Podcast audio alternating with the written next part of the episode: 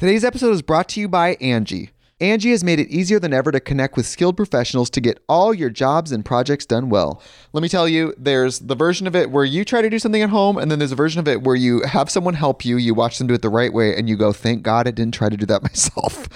I have fully done things around the home that I think look good, and then a bang in the night, and I wake up to a shelf collapsing, a painting falling off the wall. Like it, I've I've seen it all go south. I own a home, and I can tell you, I know how much work it can take. Whether it's everyday maintenance and repairs or making dream projects a reality, it can be hard just to know where to start. But now all you need to do is Angie that and find a skilled local pro who will deliver the quality and expertise you need. Whatever your home project, big or small, indoor or outdoor, you can Angie that and connect with skilled professionals to get the project done well. Right now, one of my wish lists is I want a bike for my condo in Milwaukee, and I would love to rig it up on a pulley in the ceiling because I have one of those like lofted ceilings. But I'm so scared to try that on my own. Angie has 20 years of home experience and they've combined it with new tools to simplify the whole process.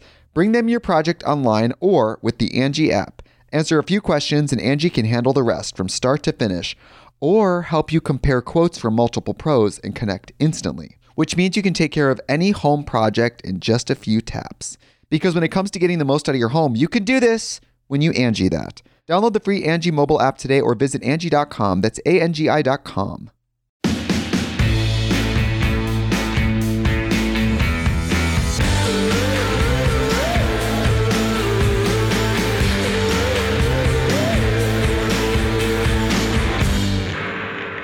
Hey guys, welcome back to Thick and Thin with me, Katy Bellotte. I really truly meant to record this episode earlier in the day, but I got a little bit carried away recording TikToks.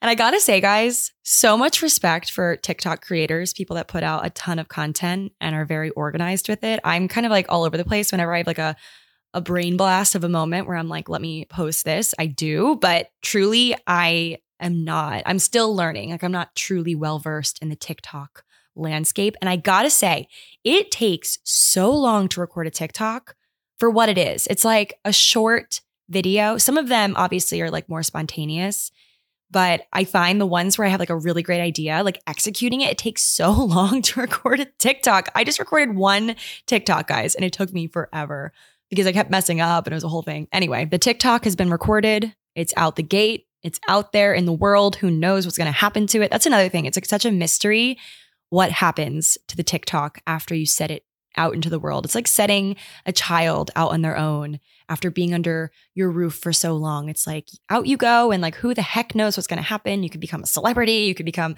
just I don't know, any any anything. There's so many options for where we can go in this life. It's so crazy. And same for TikToks. Who knows? Like one video can launch you into stardom. It's really crazy how technology is advanced. But anyway, this has nothing to do with our concept today, our topic for the podcast. But I just felt the need to share that because TikTok, like those TikTok creators out there, and all the comments I see, like the mean comments, I'm like, guys, you like, gosh, it takes so much effort, not to mention putting yourself out there to make TikToks. Like, gosh, it's such a thing. Anyway, Today's episode is a good one, guys. I have a really, really good story from history. And I don't say that lightly. It's a very, very good story that I truly knew nothing about. And it was very interesting looking into it. It's quite the tale. So strap in, it's going to be a good one. But kind of setting the stage. So, where I'm not even telling you, you guys probably know by the title, but like I'm not going to tell you what it's about yet. Basically, the other day, I was doing some extremely adult things. Okay. Ever since turning 26 and getting on my own health insurance, I've had to do all these very adult, very annoying things just to keep myself alive and well. Okay. Like having to switch over all of my, my appointments, like dentist, primary care, gyno, all my prescriptions and stuff. Like everything has been it's just been like a whole thing. I could have taken a whole day to do this, to be honest, because it's a lot of calling. It's a lot of asking them if they take the insurance. Like it's so, so much. And I honestly, like, I now know why adults would complain in my youth about being an adult. Like I get it now. I get it. And one particular call I was making was trying to just get my birth control. Okay. Like I had this guy I know in Maryland that I would see, and she was really cool. I would like call her, but now my insurance is like New York insurance, kind of. So I had to like switch over, and I haven't found a gyno that I love in the city yet. So I was like on my last pill, okay, in my pack. Like, if you guys take the pill, you know it's like you get to the last pill the last sugar pill and you need to start your pack or like your body is thrown literally out of whack. Okay, rhyme not intended there, but it's perfect. Gotta say. Anyway, so it's down to my last pill and just frantically realized because I'd been so busy, I just didn't think about like, oh, I need to make sure I'm all set for my next pack. So it was a whole thing. This was like a little, a few weeks ago, I guess. And I finally realized through talking to some of my friends that you can get birth control online. And I actually knew this because I've actually worked with some birth control companies like as an influencer because I really think that birth control should be super accessible and easy to get and it shouldn't be coming down to being in a pinch and not getting an appointment because that has just been the bane of my existence for so so long. Like I've been on the pill since I was like I don't know, 15 maybe. Is that really young? I don't know. I haven't been having sex since then. I I really went to the gyno probably 3 years before I was sexually active because I went on the pill pretty early. I feel like because of my painful periods. Like I had really horrible cramps. Like I remember my dad having to come pick me up from school and it was humiliating because I was at the age where I didn't feel comfortable talking to my dad about things like that. Now, like I walk around the house and I'm like, I'm crampy, I'm bleeding. Like my dad is all women under his roof, so he really does not care. But I was like weird about it then. Also, I had like horrible acne, so I went on the pill pretty early and just didn't think anything of it. Like I, I actually was kind of proud in a weird way I think it was just because I was like, oh, I'm a woman now. Like I get to be on the birth control pill. It's so adult. And, you know, when you're young and you really want those adult responsibilities. And now that I'm an adult, I'm like, take some responsibilities away from me. I can't handle all this stress. It's kind of the similar, similar sort of thing to how a lot of us, I know myself at least in high school, would like dress business casual. Like I shopped in the J. Crew women's section. 90% of my wardrobe was from there and I wore like business casual. Like I wore like sweaters with like the little collars poking out and I like didn't have a dress code. Like I don't know why I decided I wanted to be business casual. And it feels like it was kind of a movement. Like everyone was kind of there with like the J. Crew bubble necklaces and like the pixie pants and like the the riding boots. Like that was such a look. Anyway, I digress. So all this, you know, pill talk, trying to figure out how to get my birth control pill, which I figured it out. I actually was able to order 12 months of my pill to like stock up because my insurance, thank God, like let me do it. And I'm just going to stock, like I'll have a whole year's worth, which is going to be great. So I'll have to set a reminder for the end of this year to remember or end of 2022. How weird is that? That it's 2022. Anyway, so like I said, all the pill talk really got me thinking because I am me. You guys know me. I can't let things go. If I have a thought, I have to deep dive into it and figure out why things are the way they are. And truly, that's kind of one of my favorite parts about myself. Like, I don't just kind of take things as they are. I'm like, okay, why? Why is this a thing? And I feel like many of you guys, if you listen to this podcast, are the same way. And I feel many of us women, especially, don't really understand the pill as much as we think we do in terms of where it came from and how new of an innovation it is. So today, I'm going to tell you guys a brief history of the birth control pill. And of course, there's many other forms of birth control. Obviously, like you can do the IUD and the arm implant, and there's a bunch of other things you can. I don't even know at, at this point, like the shot. There's so many now, like so many ways to prevent pregnancy. And of course, you don't have to be on birth control. Of course, it's a choice that you can make, but it is a choice that many of us have now and didn't have for so many years. And there's so many reasons why someone would want to be on birth control. It, you know, for me, it's because I'm just not ready to have a child, period. But for others, it can be a way of family planning. Like they just cannot have another child, another mouth to feed, or they're in poverty and can't afford it, or a woman is at risk and it would cause you know potentially death to have a child there are so many reasons why a woman would want to be on birth control giving her that that slice of freedom a, a bit to like choose, you know? And for so many years, it just wasn't an option.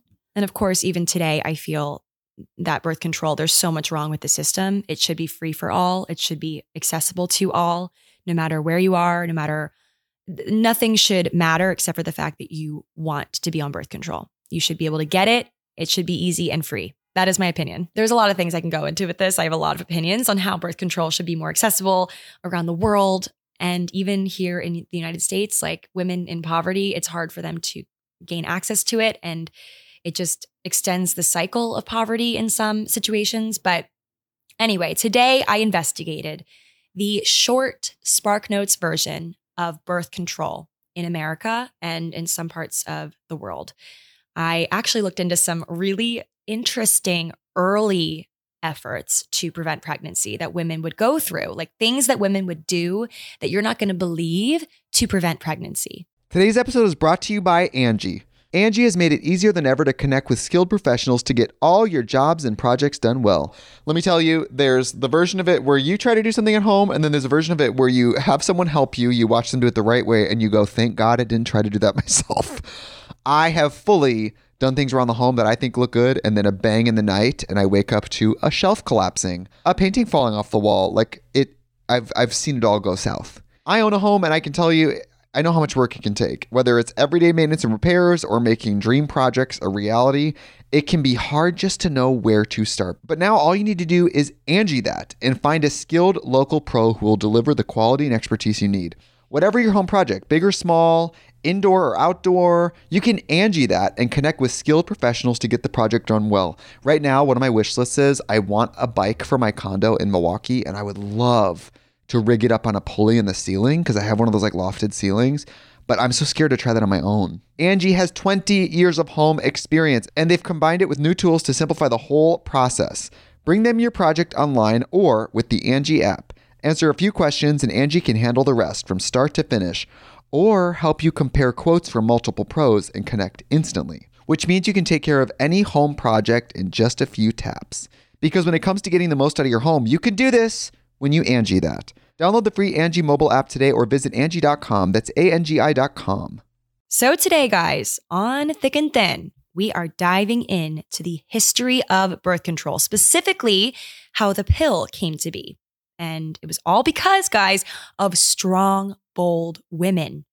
And you guys know I love nothing more than a tale about a strong, bold woman. So here we go. And some of today's story might shock you right out of your seat, like the fact that among the many, many strange earliest documented forms of birth control, one was lint.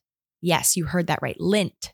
I won't paint an extensive picture for you guys with that one, but you can use your imagination. Okay. So let's get into some other things. I found a lengthy list of other things used as contraceptive in early, early times. So honey, moss, grass, bamboo. I don't even want to know how that was used. Like that just sounds painful, no matter like maybe like the inside of the bamboo stalk, I hope. Sponges soaked in oil or lemon juice, lead, and toxic metals. All of these things, guys, were inserted into a woman in hopes that she would not become pregnant. So picture this you're in ancient times, you're having a steamy encounter with your husband, shoving who knows what up your vagina, and then blindly hoping for the best. just to avoid having another mouth to feed, like just finding whatever you can in the wilderness and shoving it up there. Like, I cannot.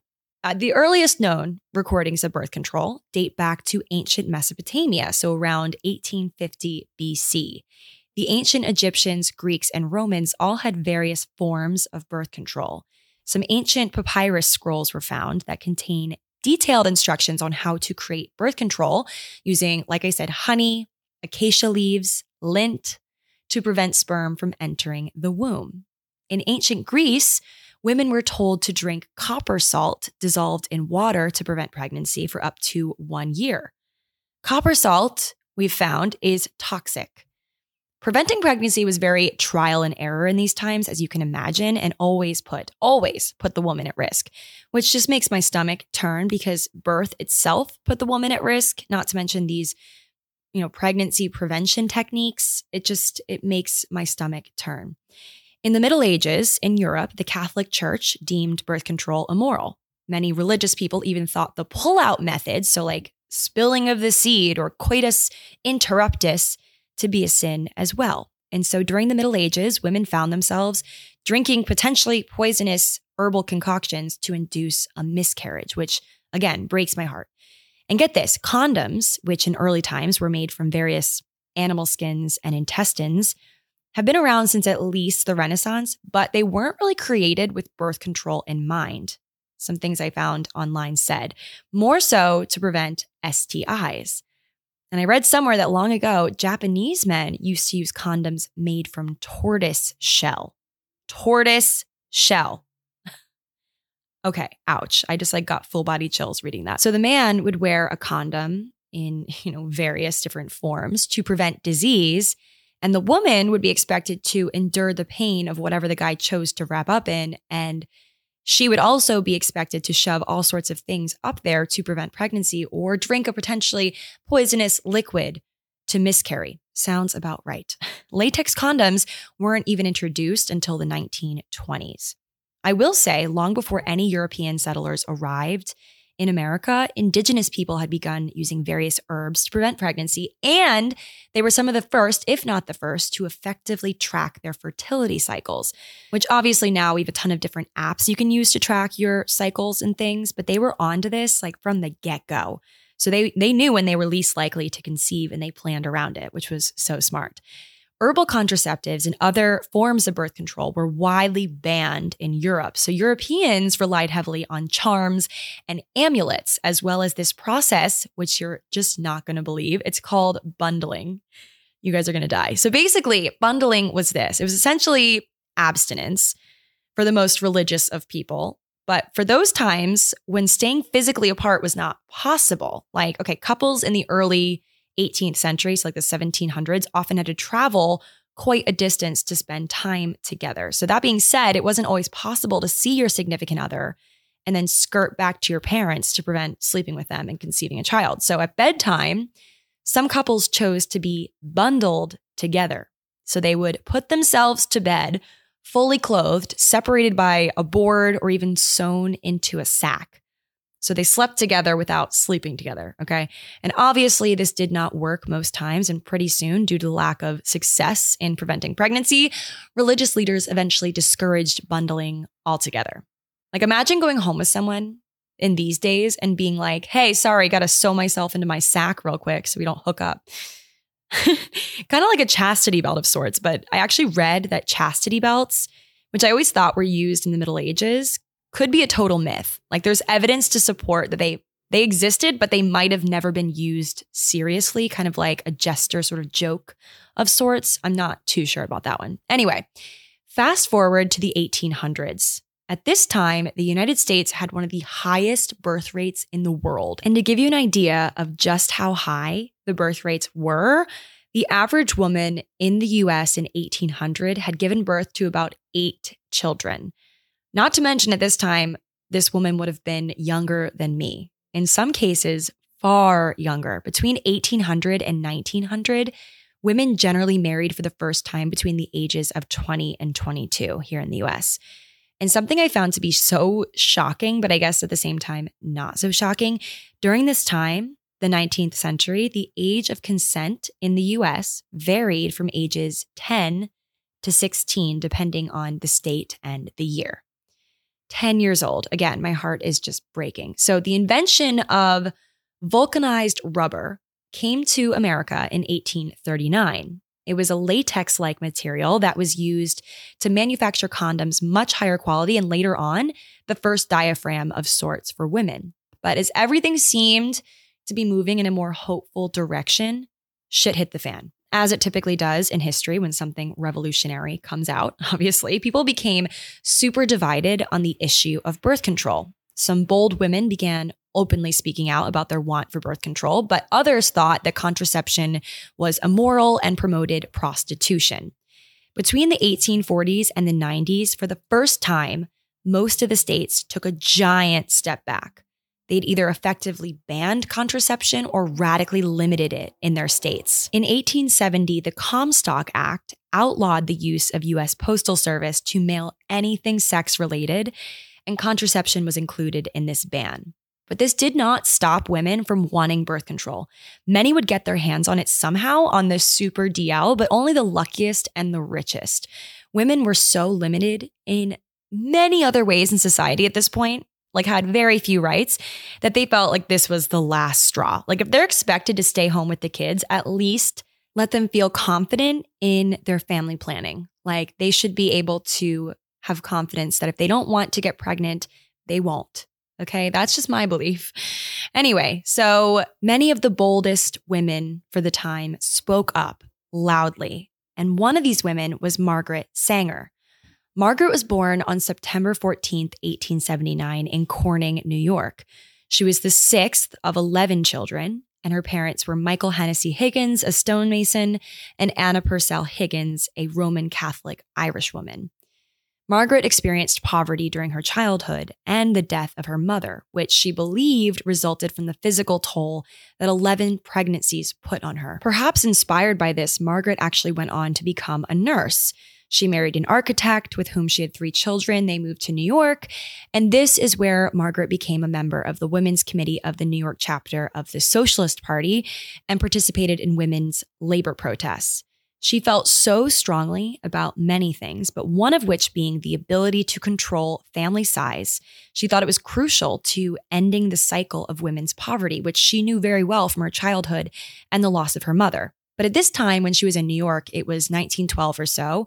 So it was illegal to distribute information about birth control. She was still working as a nurse at this point and often visited the homes of poor, sick immigrants, often with massive families and wives whose health was teetering due to many pregnancies, miscarriages, or sometimes botched under the table abortions. Margaret wanted two things. She wanted information about birth control to be super accessible so people could educate themselves and for the Comstock Act to be repealed. And obviously, the two went hand in hand because, in order to make birth control accessible, uh, like information accessible, so people could educate themselves, the Comstock Act would have to be repealed. So in 1914, Margaret launched her own feminist publication called The Woman Rebel, which advocated for birth control. And this was a huge deal due to the Comstock Act, which criminalized things like this. And to think, guys, I'm sitting here in New York City, the same place where she was, doing a whole podcast on a subject that would have landed me in jail, the same century I was born. Like I was born in 95, 1995, just 80 some years after she started this publication. Like this is crazy. Anyways, unsurprisingly, Margaret was caught and charged with violating the Comstock Act, so she fled to London. But she was smart. Before she left, she asked friends of hers to distribute this pamphlet that she wrote on contraceptive techniques while she was away. So eventually she returned to the US a year later to stand trial because she had to. But sadly, her five year old daughter died unexpectedly, and public pressure surrounding this just kind of dropped because of that. In 1916, Margaret opened the very first birth control clinic in Brownsville, Brooklyn. But of course, barely a week after they opened their doors, she was arrested and spent a month in jail. But this worked to Margaret's advantage. It was well publicized, the whole thing, and it really revved up the support surrounding her movement. She appealed the conviction, and although she ended up losing, the courts ruled that physicians, which Margaret was a nurse, let's not forget, could prescribe contraceptives to women for medical reasons. This was a loophole. I'm like picturing a judge out there just being like, fuck this. Like, let's figure out a way to make this work. They found a loophole that allowed Margaret and her supporters to open a clinic in 1923 that was staffed by female doctors and social workers, which would later become the Planned Parenthood Federation of America. And like I said, this is a SparkNotes version, guys. This is just a SparkNotes version of Margaret's story. I highly recommend reading more about her if you're interested. But fast forward to the 50s for the best part. She received funding from her friend and international heiress, Katharine McCormick. The two met back in 1917 when Katharine attended a lecture that Margaret gave in Boston. Afterwards, they kept in touch, and she even helped Margaret by smuggling diaphragms into the country for the birth control clinics during her trips abroad in the 20s. Anyway, so in the 50s, the two teamed up again in a huge way. On June 8th, 1953, Margaret took Katharine, the heiress, to a small lab in the outskirts of Massachusetts. I'm picturing her like rolling up this girl, this this heiress woman rolling up in her expensive coats and diamonds to this like dinky little lab in Massachusetts. like I'm picturing that. So at the lab, they met researcher Gregory Pincus. And the idea was to all three of them, and of course, more supporters, there was definitely more people involved. They, they wanted to develop an oral contraceptive, which Margaret called birth control. At the end of their first meeting, Katharine took out her checkbook and wrote Gregory Pincus a check for $40,000, which at the time was a small fortune. And this would be the first of many checks that Katharine would write over the course of their research. Like, talk about a squad. This is amazing. I hope there's a movie surrounding this whole thing because it just sounds like a movie to me. How these two women like met in secret in this lab with this guy, Gregory, and just hatched a plan. It's crazy. But I also, I have to say, not to put too much emphasis on the man involved, but Gregory Pincus, like I wonder what his deal was. I should probably look into it, honestly, because I can imagine that he got so much scrutiny for teaming up with these women who, of course, for the time were probably described as being crazy, because, of course, crazy women are the ones that are revolutionary and that lead to amazing inventions. But at the time, whenever they're first hatching a plan, they're always called crazy, right? So I can't imagine, I, I assume his wife had something to do with it. And she actually, uh, you know, said something about Katharine McCormick. She said, Dr. Pincus's wife said that Katharine McCormick was a warrior. She carried herself, this is her quote, she carried herself like a ramrod. Little old woman she was not. She was a grenadier. So after this meeting, after many trials and tests and research and all that's involved in creating something like this, the pill was approved finally by the FDA in 1960. So with Katharine's money, and Margaret's idea and Dr. Gregory Pincus helping him out, the pill that we all know today was created. And of course, it was met with a ton of opposition, especially from religious members of society, and it still does today. And there's still so much more to this story and many, many more forms of birth control. And of course, you know, there's so much more I could say. But guys, that meeting of these two crazy women and this guy in a dinky little Massachusetts lab ended up being revolutionary. Not to mention, they were backed by thousands upon thousands of women that came together. It led to this freedom that we enjoy today. That, like I said, many of us enjoy, not all, but it's something that we didn't have. And 1960, guys, was when the pill was introduced and or approved at least. So it probably took some time to end up being accessible to everybody or most people. And again, it was probably only for the rich at first. Like, I don't even know that element, mostly for white women of society, like, not to mention people of color were probably not able to get it for some time. But 1960, that was not that long ago. It really was not that long ago. And here we are today, expanding even further and making birth control accessible on the internet. And I'm able to sit here in my apartment in New York City and talk about it freely and, you know, I'm even thinking that it probably was. I mean, I know I've read some places that it was extremely hush hush at first. Like women would take this thing, they called it the pill. They like wouldn't even call it birth control pill at the time, I think, because like, you know, the stigma. So after the FDA approved it, in 1960, within two years of its initial distribution, I read that 1.2 million American women were using the birth control pill, or the pill as it's popularly known. And since its introduction, more than 300 million women worldwide have used the pill as a simple, safe, and effective means of achieving reproductive freedom. And I read this in a journal. Many observers consider the pill to be one of the most socially significant advances in modern medicine. All because, guys, of women who felt strongly about something and didn't shut up about it. And they risked going to jail, they risked social suicide by you know rallying for something they really really believed in and it's these women that i i you know i have this podcast for a reason i want to give credit where credit is due because i didn't know who margaret sanger was until a couple of days ago. And that is sad. I feel like this should be taught in schools. Maybe it was, maybe it was like one part of a large lesson that I had in health class. I don't feel like I did learn this. And it really would have just given me a newfound respect, like for that first appointment I had to get the birth control pill. Like I just, I just wanted to stop having cramps and for my skin to clear up. But now I have a newfound respect for it as I'm a woman, eh, you know, age 26 here in New York City, going through life and hoping that I'll have the freedom to have a family one day when I'm ready.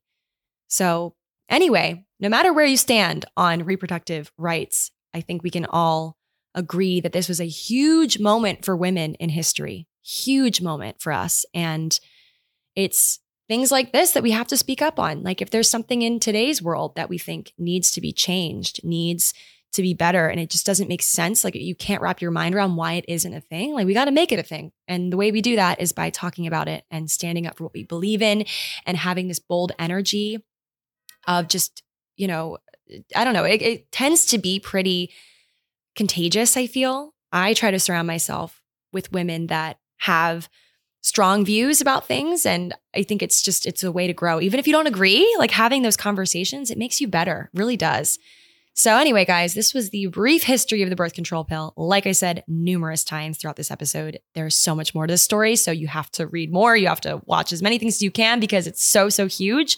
But here's your first little dose of history. I'm just imagining, I, I actually haven't stopped thinking about the fact that women used to like put lint up there. Like, I just, how much lint do you need to be satisfactory to make sure you, oh my God, I can't even imagine about it can't even think about it. I mean, I can't even imagine it. I can't even think about it. I can't, I just, I am just so grateful for modern technology. I'm grateful for the birth control pill. I'm grateful for condoms.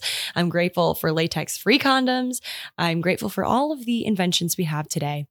And yeah, there's a whole nother discussion to open up about this. Like, you know, the fact that women primarily today are expected to be on this pill that causes us so much freedom and also so much hurt because like I said, if you like skip a pill, your body's thrown out of whack. If you like don't want to get your period and you take two, like you're stressed about taking two or like taking, you know what I mean? Like it's, there's so many things that we do and struggle with every day. Like my group chat is constantly, we're constantly talking about like birth control and which pill we should be on and how much estrogen and like what the long term effects of birth control are on us. Like there's so, so, so much more to talk about with this. Not to mention, like I said earlier, how it just needs to be more accessible. I think it needs to be free. I don't understand why it's not free. I don't get it. I mean, of course, there's so much involved. I'm not going to be na- naive here about this, but it just it just feels like it should be free. There's a lot of things that should be free. The flu shot, for example, can't believe it that. I mean, this is Katy, 26 year old, now has to pay for her own health insurance, talking and realizing like a whole new world has been opened up to me because I'm like, oh my gosh, I have to pay I'm paying like $470 a month for my own health insurance because I'm my own employer. And it's just crazy. I'm paying, like I said, to keep myself alive and well. And luckily, you know, I I am privileged enough to be able to pay for that and hardworking enough, I guess, to some respect, but it does rest heavily on my privilege. And some people are not as fortunate to be able to pay things like that. So that is why so many Americans go uninsured. And it's just heartbreaking to think about. But hopefully, this was good food for thought. I know it wasn't the most chipper and happy of a subject, but like I said, just uh, be one of those bold women or bold man if you're a man listening to this and you made it to the end of this. Props to you for listening to this full history or shortened history of birth control. Really props to you. But truly, I think everyone should know this. I think, regardless of your gender, you should know this. So if you're a health teacher out there listening by chance, definitely consider working this into a subject plan of what do they call it? Lesson plan of some sort, because it's helpful information that I wish I knew sooner. You know, really gives you food for thought. Anyway, guys, that is another episode of Thick and Thin, another story from history, another story about bold women coming together for something they believe in. So, hope you guys enjoyed this episode, and I will talk to you guys all next week. Bye.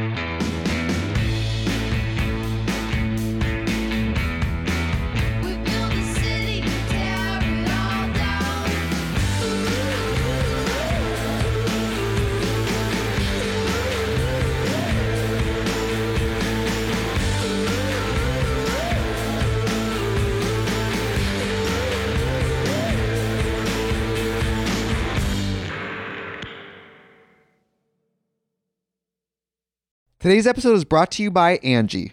Angi has made it easier than ever to connect with skilled professionals to get all your jobs and projects done well. Let me tell you, there's the version of it where you try to do something at home, and then there's a version of it where you have someone help you, you watch them do it the right way, and you go, thank God I didn't try to do that myself. I have fully done things around the home that I think look good, and then a bang in the night, and I wake up to a shelf collapsing, a painting falling off the wall. Like it, I've I've seen it all go south. I own a home, and I can tell you, I know how much work it can take. Whether it's everyday maintenance and repairs or making dream projects a reality, it can be hard just to know where to start. But now all you need to do is Angi that and find a skilled local pro who will deliver the quality and expertise you need. Whatever your home project, big or small, indoor or outdoor. You can Angi that and connect with skilled professionals to get the project done well. Right now, one of my wish lists is I want a bike for my condo in Milwaukee, and I would love to rig it up on a pulley in the ceiling because I have one of those like lofted ceilings. But I'm so scared to try that on my own. Angi has 20 years of home experience and they've combined it with new tools to simplify the whole process. Bring them your project online or with the Angi app. Answer a few questions and Angi can handle the rest from start to finish or help you compare quotes from multiple pros and connect instantly, which means you can take care of any home project in just a few taps. Because when it comes to getting the most out of your home, you can do this when you Angie that. Download the free Angi mobile app today or visit Angi.com. That's A N G I.com.